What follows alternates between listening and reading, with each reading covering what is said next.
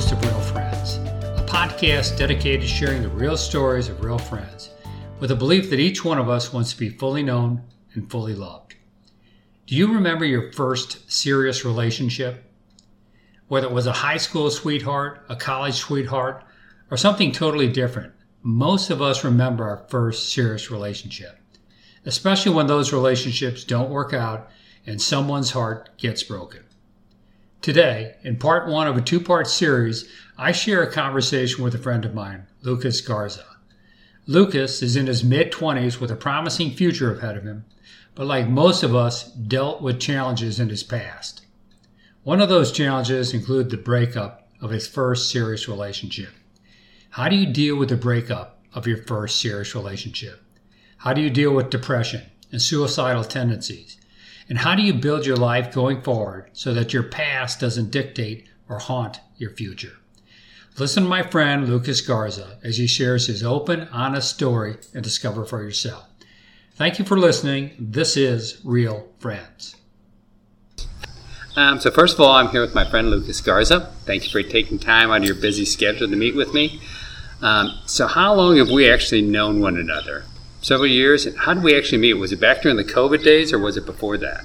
It must have been Hope House, right? Yeah. Yep. Yeah. So first time met you at one of those maybe a year ago. Wow. Maybe. Wow. So or maybe been long. Yeah, because it was last year, right? Yeah. It wasn't yeah. this past March. No, right. Hope House yeah. was all during the the COVID Pandemic, years. Yeah. Right. Yeah. Um, so how did I get your name and contact information? Did you sign up Bar Quarter Life back then? Oh yeah. We weren't. Okay. Yeah. Oh, we originally met at the Quarter Life picnic, okay. the uh, kickoff picnic for the gotcha. year. Gotcha. Yep. Okay. Um, so the way I like to kick this off is by using the five love languages as an introduction to who you are and how you both express and receive love. I think people just naturally like knowing how people love is central to who we are. Plus, it's fun to know how you both receive and give it. So, for those unfamiliar with the five love languages, it's based upon a book written by Gary Chapman that groups our ability to both express love and receive love into five love languages. Um, those are physical affection, quality time, words of affirmation, acts of service, and gifts. So, if you're ready, we'll go and jump in and uh, we'll see which ones resonate with you. Sure. So, first of all, physical affection. How important is that to you? What's it look like these days? What does healthy physical affection look like? A handshake, a high five, a hug, a kiss, or something more? Um, never want to turn down a hug, so good. I think it's yep. good to have those connections with people. And I grew up in a very small family too, so we weren't always like my grandma and grandpa are very old school, so how so? I don't. I don't know if I've even ever hugged my grandpa. Wow. Yeah. Wow. So that's. So how's that make you feel? Interesting. Yeah. To feel normal, feel. I mean, when I'm with them, yeah, it feels yeah. normal. But yeah. when I see other families, it's yeah. kind of like. Yeah. so what do you think about these movies that uh, um, you know glorify like the affectionate side of families? Does that make the way you were raised stand out, or you feel differently about it? Yeah, I mean, I definitely would say it's made me more reserved of a person. So, um, so how important do you think physical affection is to you? If you're kind of raised in an environment where it wasn't expressed that much, is it important? You just haven't had an opportunity to, to really demonstrate and show it, or is it just low on your uh, on the five love languages? I think it depends on the relationship for sure. Uh, I could. It's not like I craving it, but a hug every now and then doesn't hurt. Yeah, no, absolutely. No, I love physical affection. I think it's awesome. Um, so, who's the most affectionate person in your life these days? Like, if you were giving out trophies for being affectionate, who would get first place and then maybe second place? And who's the most affectionate person you know? Probably my father. He's, yeah, he definitely, first thing he wants to do when he sees his family is give him a hug, see how they're doing. Um, kiss on the cheek with uh, you know family members and yeah, I would say he's definitely the most warming yeah, person. Yeah, that's yeah. good. That's awesome. Wants to embrace you. Yeah. Yeah. Um, so that's physical affection. The second love language is quality time. What does quality time look like to you? And do you gravitate more towards something that's active for quality time or something that's passive or both?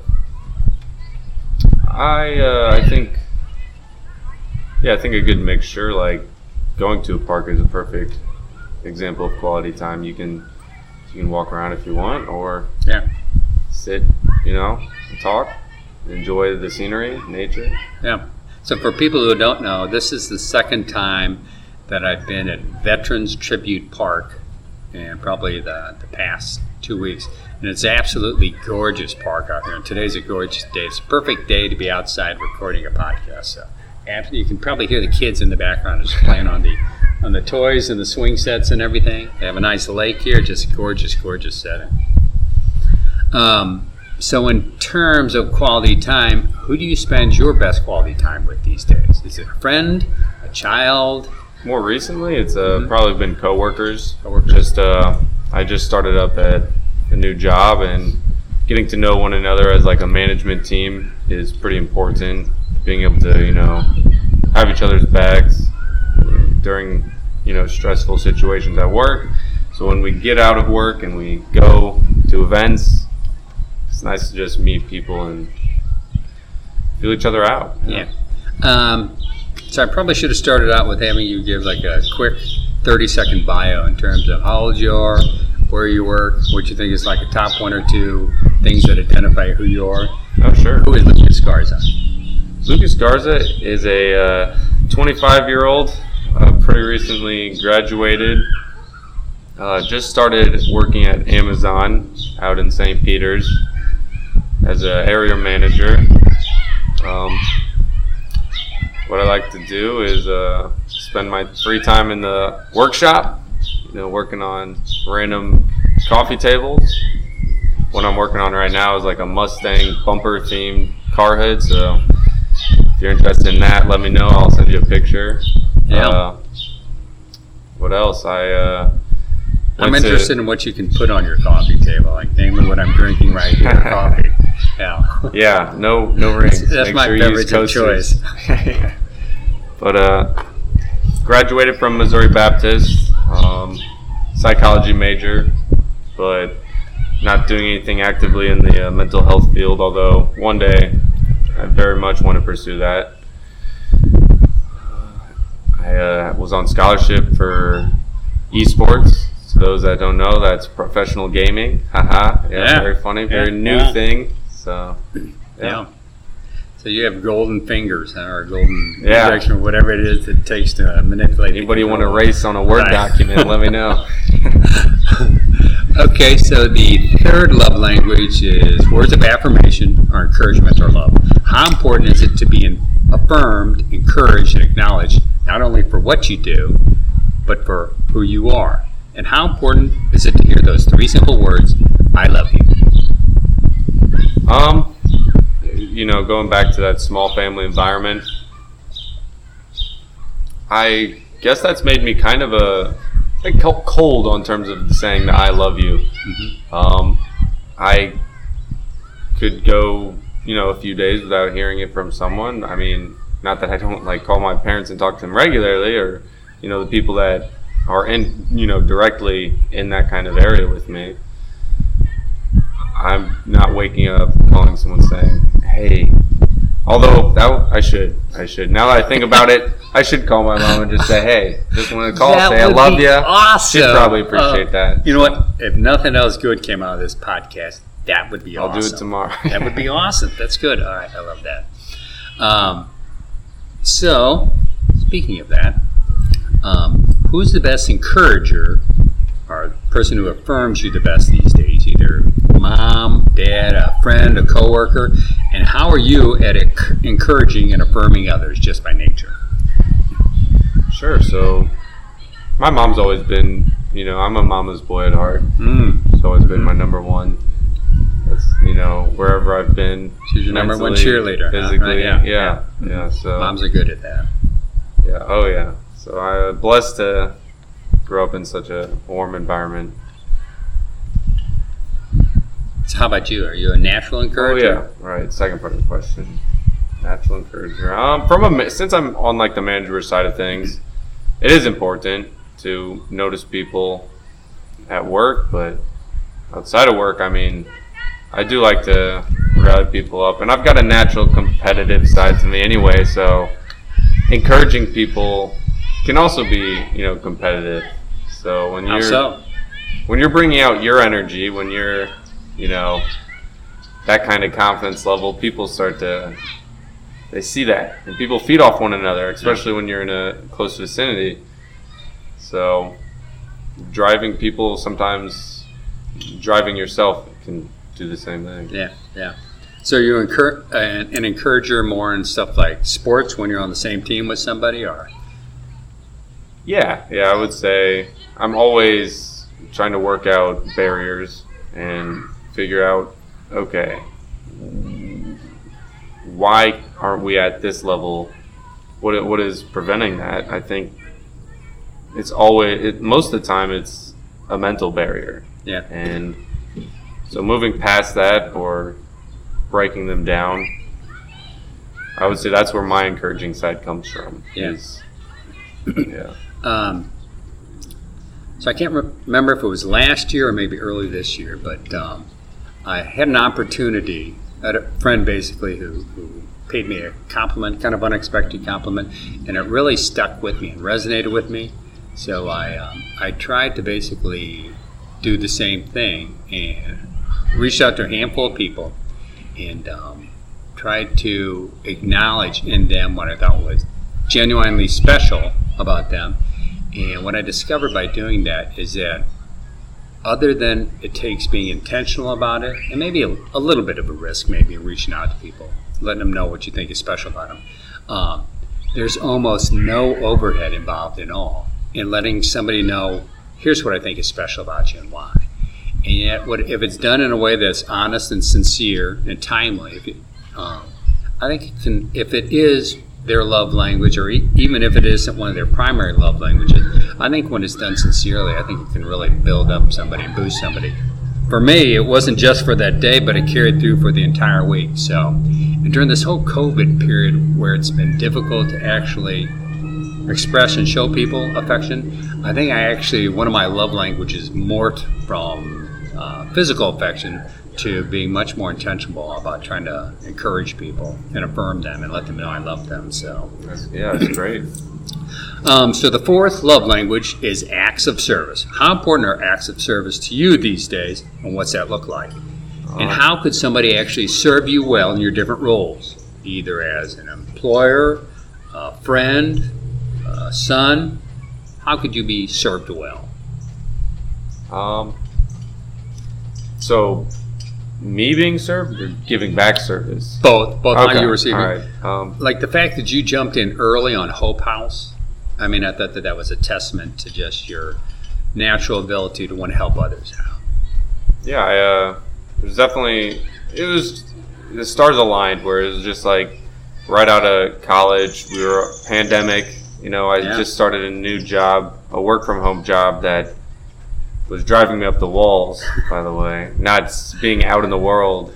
And Just- what was that work from home job that you originally started It was TD Ameritrade. Okay. Um, you know, great company. If you're wanting to go into the financial industry, I have no nothing to knock against them. Good.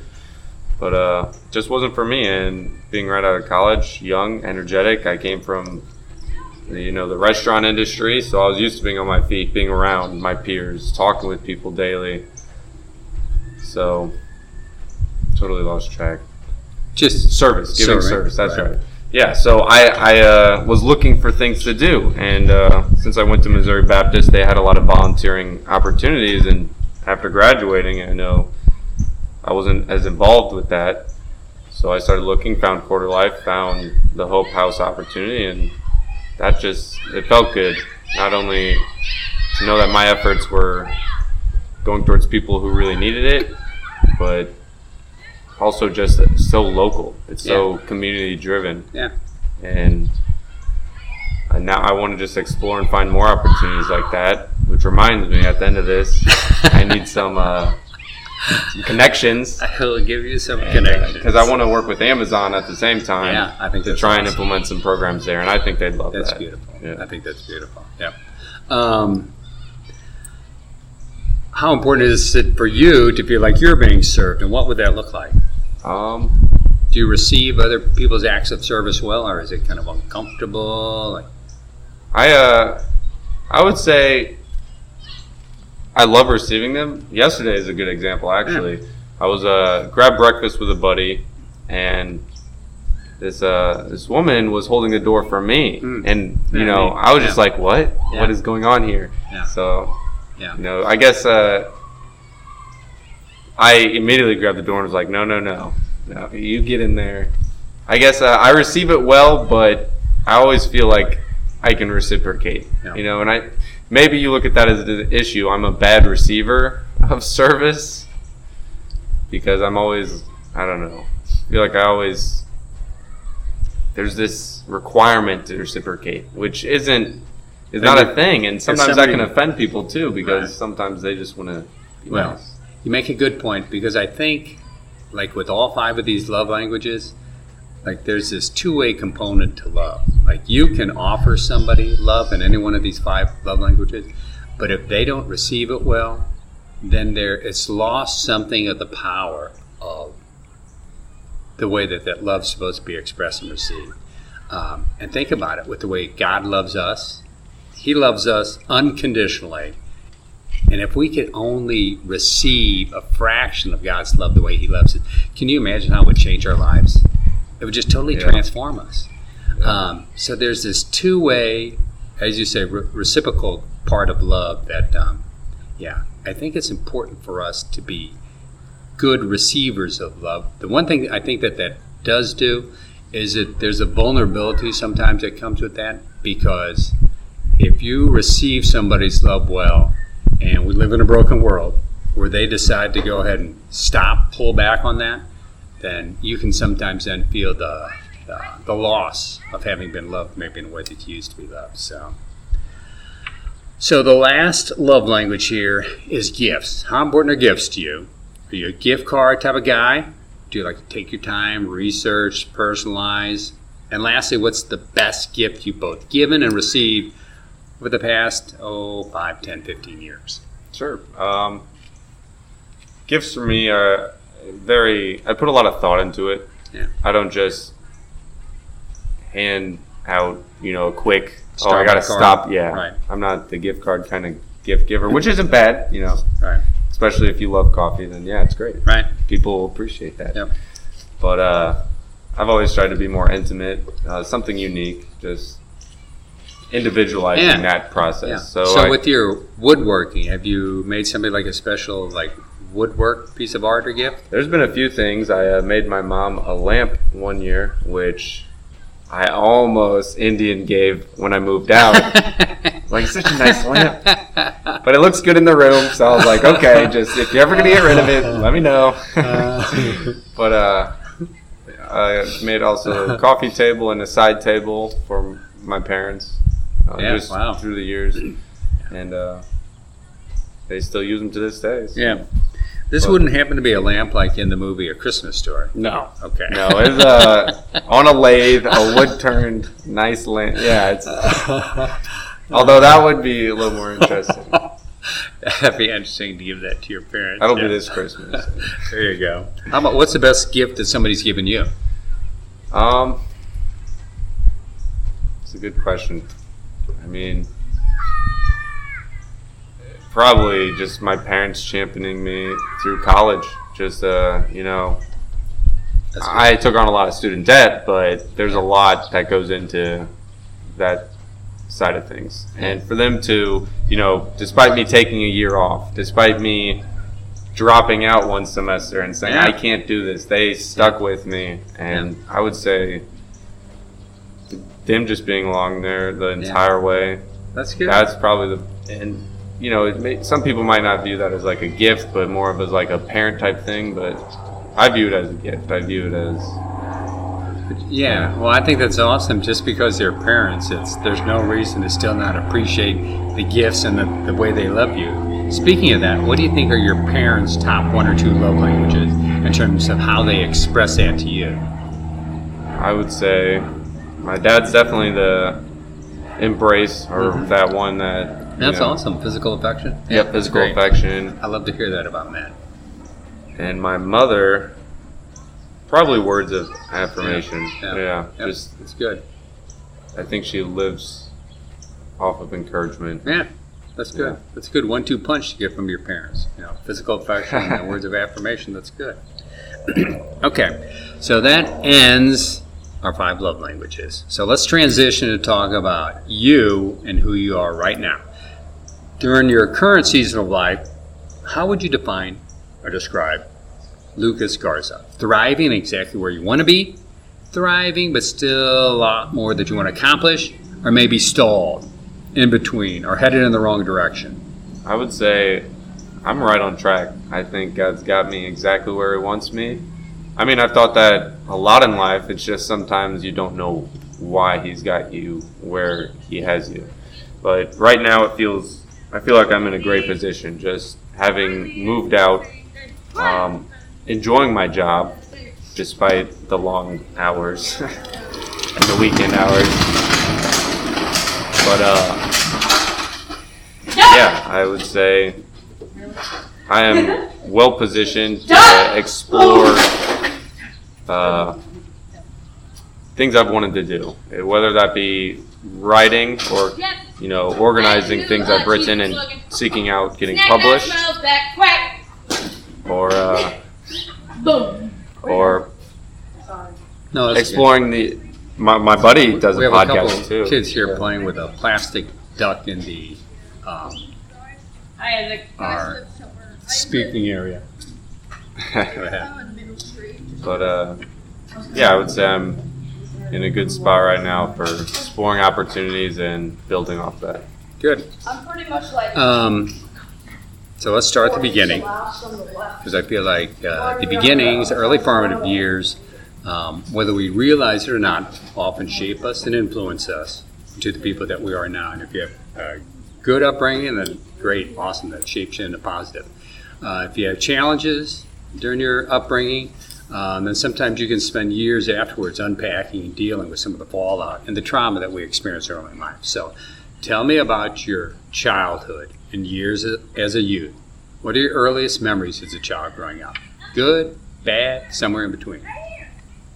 Yeah, I uh, put a lot of thought into this before this, of course. Uh, Mhm.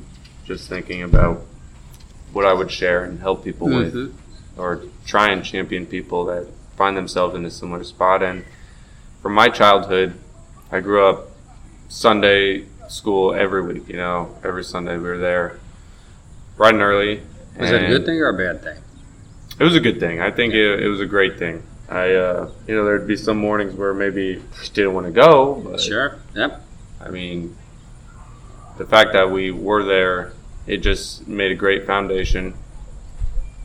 And uh, So So- when you went to Sunday school, if you compared or contrast it with, um, say, like at our church, for example, how they teach age appropriate, do you feel like you were also taught at uh, at a level that was appropriate to your age? I would say it almost dived a little deeper. Um, I remember a lot of open discussions for, and we were young. We were probably like, you know, the ones that the time that stands out is probably, you know, right around that second to fifth grade Yeah. range, and uh, leading up to confirmation through middle school. Um, just a lot of first dissecting a verse and uh, or a parable, and then they would ask us questions, and they would let us speak freely. And for a young person, that I'm sure they gained a lot, Absolutely. almost as Yeah. much as we did Yeah. and uh, religion at a young age though also okay now we'll start getting into the heartstring feeling pull but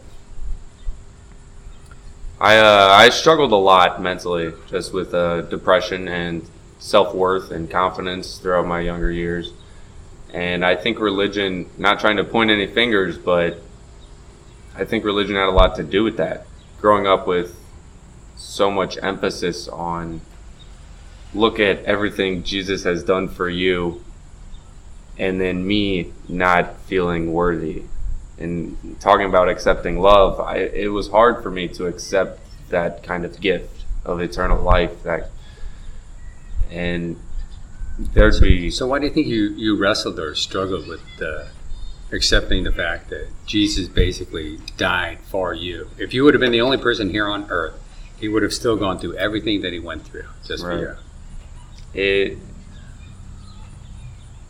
just knowing I'm an innately a sinful creation I get I don't I don't know why I've always found it I mean I've come to you know change that point of view but younger age I just for whatever reason I didn't think I was worthy of such a gift I mean and this was before I even started you know going down more sinful routes Yeah, right. this was before any of that. I just maybe it was uh I was too young to comprehend how people mesh in this world and how we don't know what we're going to accomplish in this life and that there is purpose and that you don't need to know I that's still one of those things where I think a lot of people struggle with this.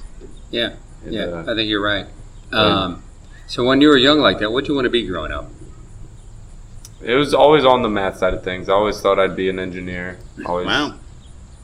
loved dissecting things and taking things apart and just seeing how they mechanically worked and um, but slowly lost that motivation as I started taking on those courses. hmm Um, not that I couldn't have done it. I just I didn't push myself. And uh, here's a good life lesson: push yourself because nobody in this world can make you. So Yep, amen. How, what's your favorite TV show as a kid growing up? probably The Walking Dead. As soon as that started up, I was Okay. right on board with that. hmm Sucked in. Was that that was probably back before binge watching, right? Yeah. Oh yeah. That was a. I had to tune in. Me and a buddy would tune in every week. You know, live. You know, turn the TV on, sit Yeah. through the commercials. Right. But we would talk about it during the commercials, so it was kind of fun. Yeah. And eventually, that actually grew into a group. There'd end up Yeah. ended up being like probably a good ten of us that would once a week just Yeah. talk and yeah. There's a lot of people nowadays who would, if you had to wait once a week to watch your favorite show, they would consider that to be cruel and inhumane punishment. So Right. A lot of people who can't relate with that. world's so. changing. Yeah. Um, so let's talk about family. What was your family life like? Um, your parents? I forget. Do you have any siblings? two siblings, Two middle siblings? child, two Okay. sisters. Um, solid family life. Was there divorce? No, no divorce. Okay. Um, yeah, pretty stable.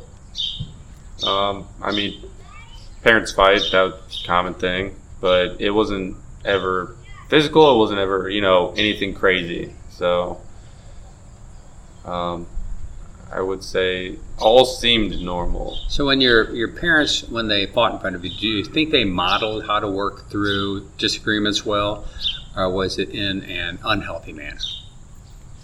you know, after going through multiple psychology classes and uh, learning a lot, I don't think it was the healthiest.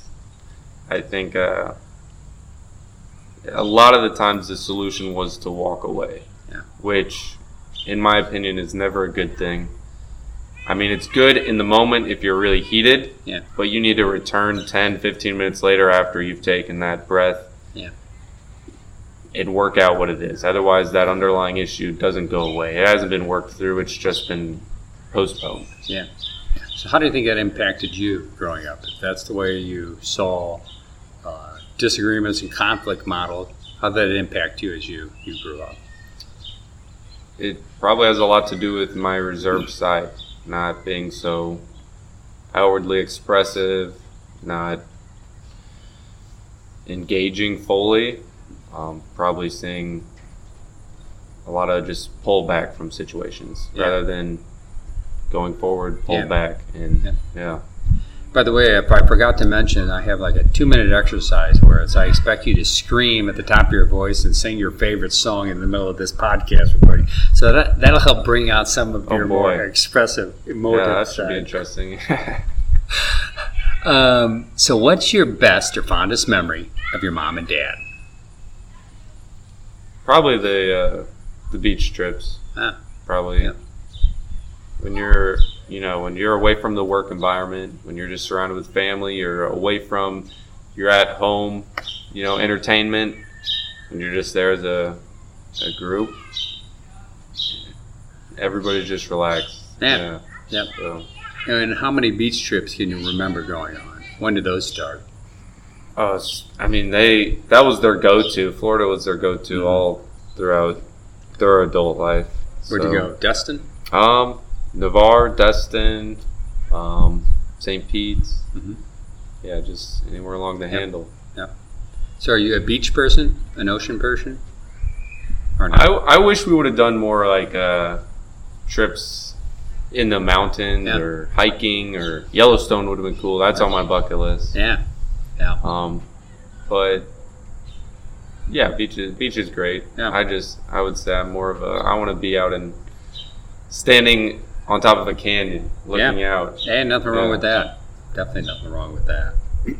Um, can you think of any challenging memories of your mom and dad? Either illness, death of a loved one, maybe a disconnect with a parent, or an addiction or brokenness? Um, well, my, my father came from a very broken home growing up, so I feel like that was almost always a thing that was a part of him. Uh, he went for his parents. Uh, I never, I didn't meet my grandma or grandpa on his side. They both uh, passed before I was old enough. But uh, just a very abusive relationship, both physically and emotionally. Um, he grew up with three brothers, so four sons. That's a lot for a mom who is in that kind of relationship. Yeah. Not saying the dad side of things wasn't the same way, but so uh, whenever you know birthdays would roll around for those two, or whenever a memory would trigger, it just that emotional side of things really took a toll, and how that played into the marriage dynamics uh, between my mother and father were very different because my mom came from that old school, very clear cut. Um, you know, they treated each other well. Disagreements were handled Behind kind of professionally. Okay. Yeah, Yeah. yeah, behind closed door, uh, and so I think it, it was hard for them to understand those those sentiments and those. Uh, and from a kid's perspective, I guess I just didn't really understand it, and so when fights would blow up and my dad would get heated, and man, I hope they don't listen to this. But uh, yeah, I, I I like to ramble. Apparently, what was the original question? The original question was, "What is your name and how old are you?" Oh, No, I'm just right. teasing. I'm just teasing. Um, so I was asking basically if you could think of any challenging memories. Um, and again, it's not to throw mom and dad under the bus, right? Right. No mom and dad has ever been perfect. There's only Nobody's one perfect person. He was nailed to a cross. All of us are broken. All of us have our issues. Um, I think what I've learned later in life is that being able to recognize both the, the strengths of my parents and then also areas maybe they were like, it's helped me to heal some of the brokenness in my life. Right. And so that's really kind of the idea of going through stuff like this is seeing if you're at least aware, you know, self-aware is kind of the big Yeah. um, catchphrase these days, and then moving forward, what you're doing to kind of deal with some of the, the brokenness from your past. So, yeah, uh, I guess some of that brokenness then would just be the uh, conversation side of it. How, how to have a healthy conversation, and instead of blowing things out of proportion, Mm. instead of leaving leaving the discussion with that last jab, eh, rather trying to figure out why are we even jabbing in the first place. yeah, Um, And so that was just relationships in general for me have been kind of a whirlwind. Um, and I've seen it in my older sister as well. It's she's just now in one of the healthiest relationships I've seen. And how old Her is your upbringing. sister? She's I want to say 27. Okay. 20, You want to say, or is she she actually? is 27. She's I'm thinking about it. 27. Yep. I mean, as the years go on, you just kind of like ah, 27. now you'll be afraid of her. I don't want her to hear I'm saying her age on a podcast. uh, and so you said you had two siblings. Okay. Yeah. You have a sister who's 27. How about uh, your other sibling? uh, 20, 20. Yep. She turns 21 this year. Yeah. and how do you get along with your siblings? Are they both sisters? Both sisters, so that was always, you know, I wish I had a brother, but it's what it is. What it is. Um, Yeah. I would say uh, much more sensitive than I didn't grow up in a football family. That's yeah. for sure. Yeah. Um, do you think growing up with sisters did that help you at all in terms of at an early age knowing how to relate to girls, how to relate to women, No. or not? I don't think there's any fully understanding the woman mind. You haven't read enough books yet, huh? Or Yeah, experienced apparently. enough siblings or cousins. To, yeah. Yeah, uh, Uh, I would say it helped a little bit on terms of, you know, one on one. You know, it, I'm still. I mean, there's no figuring anything out, and yeah. relationships are very individualized anyway. I don't think as Um, much you could be around gurus of, Yeah. No. of women right. growing up. I don't Right. think. Yeah. There is no one magic formula that's going to, to guarantee our sure success. Um, what I discovered is I grew up family of five.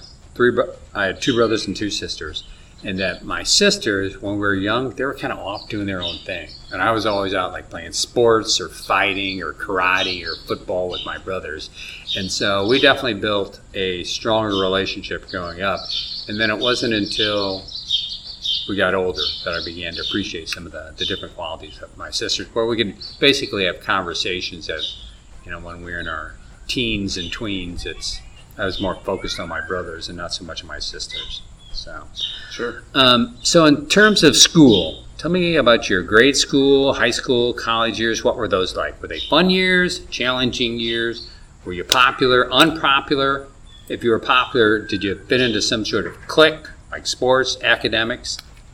Uh, yeah, I uh, I would say elementary school. Uh, you know, I was probably in with the hip crowd, but Whoa.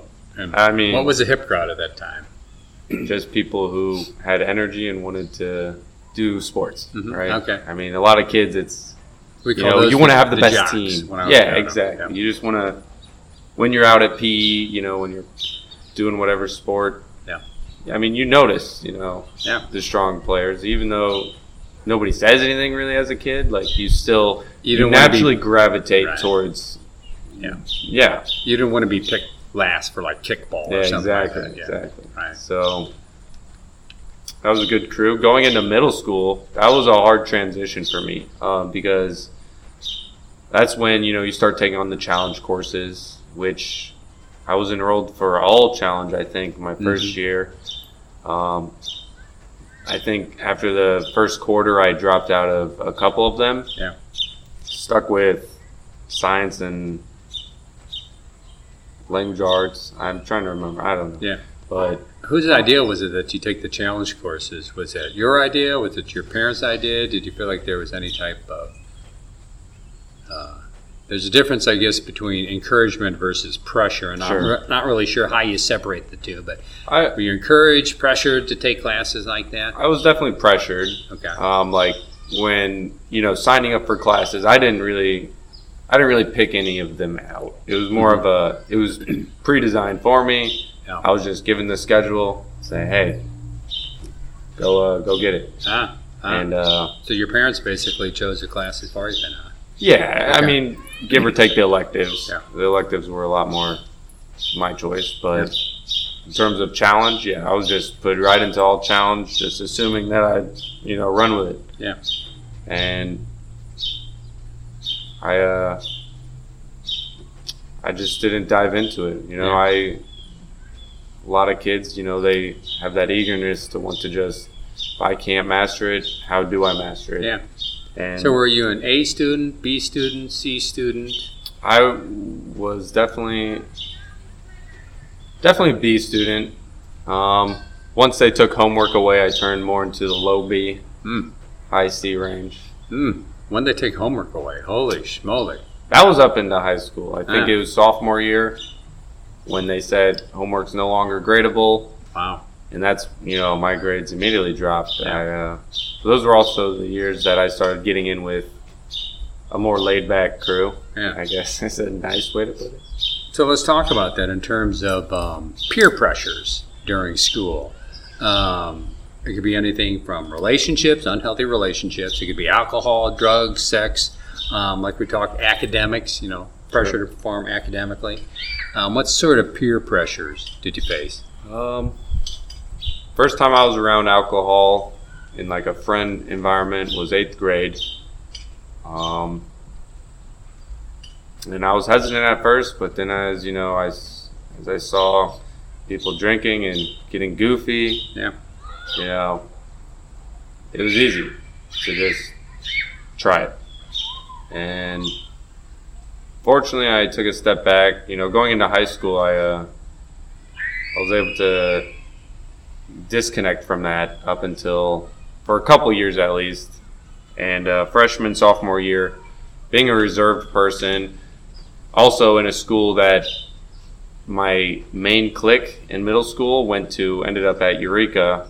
And I actually, you know, talked to my parents a lot like, hey, can I go to Eureka? Yeah.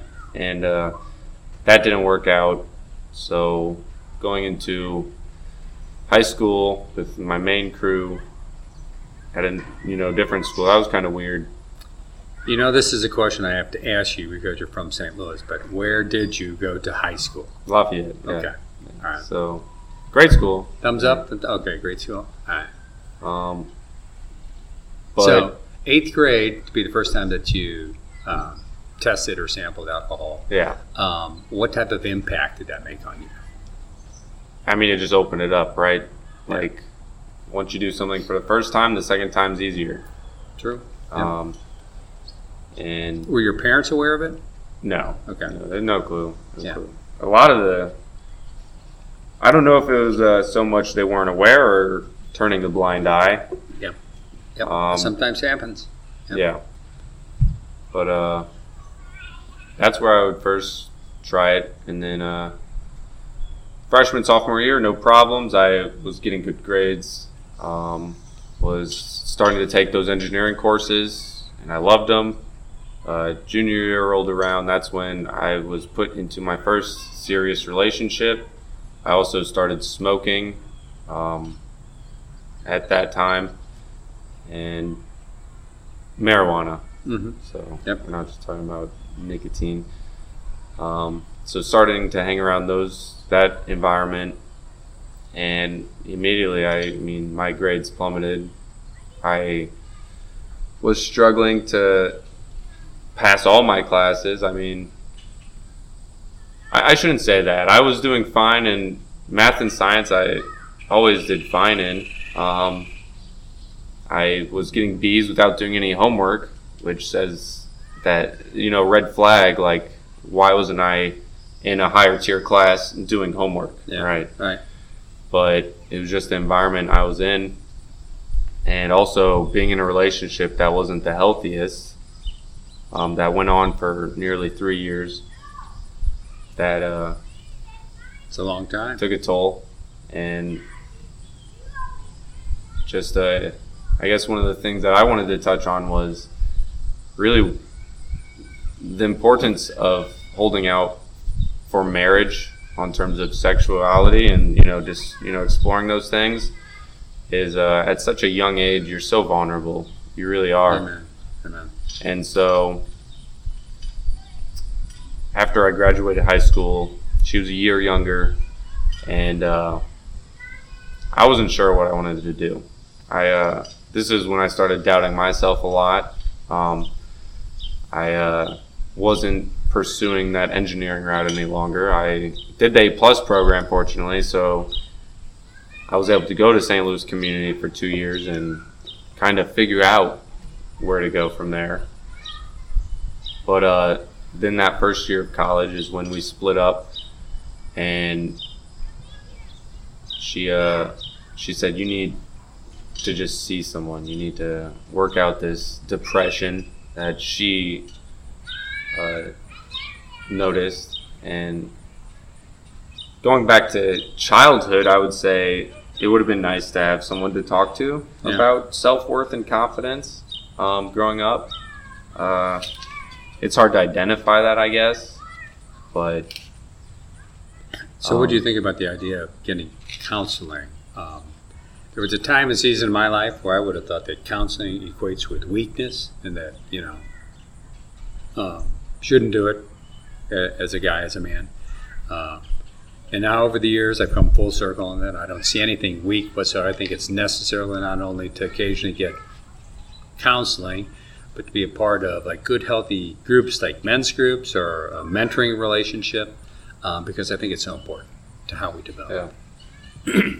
yeah, I uh, I viewed it as not a, not opposed to it, but yeah, I think at that point in my life, I was just open to trying anything Yeah. because clearly, Did you go get? Did you actually get counseling? I yeah, I actually ended up going through three different therapists, um, a psychiatrist. I was on meds, and yeah, that was a a blurry couple of years, Mm. and Yeah. I think uh, that is really the hardest time for for young adults, though, is figuring out what's the next step in life. Yeah. You know, school's either wrapping up or you're pursuing a route in school Yeah. and how to identify what you want to do is it's a hard thing to battle with and uh, So you were 19 or 20 when this was taking place.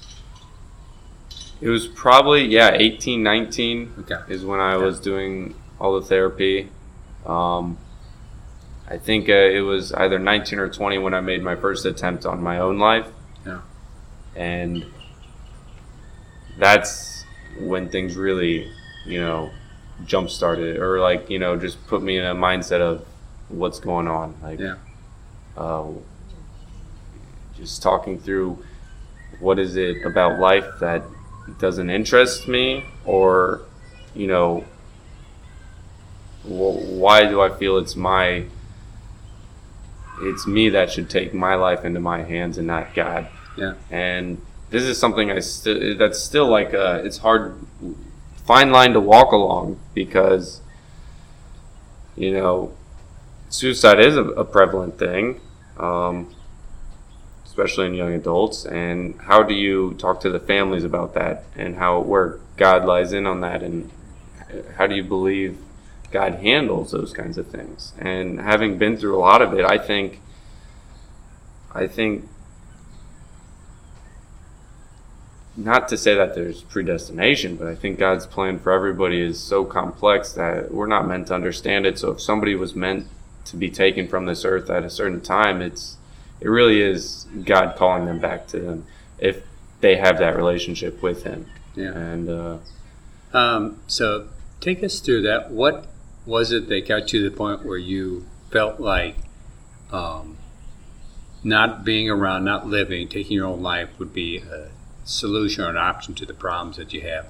And why am I here talking to you today as opposed to you not being here? Part one of my episode with Lucas Garza ends here. We'll pick back up with the answer to this question and the conclusion of Lucas's story on the next episode of Real Friends. To all our listeners in Podville, thank you for being loyal listeners. I appreciate each and every one of you. To a very special friend of mine, I love you dearly. I look forward to sharing more real life stories with each one of you in the future. Thank you for listening. This has been an episode of Real Friends.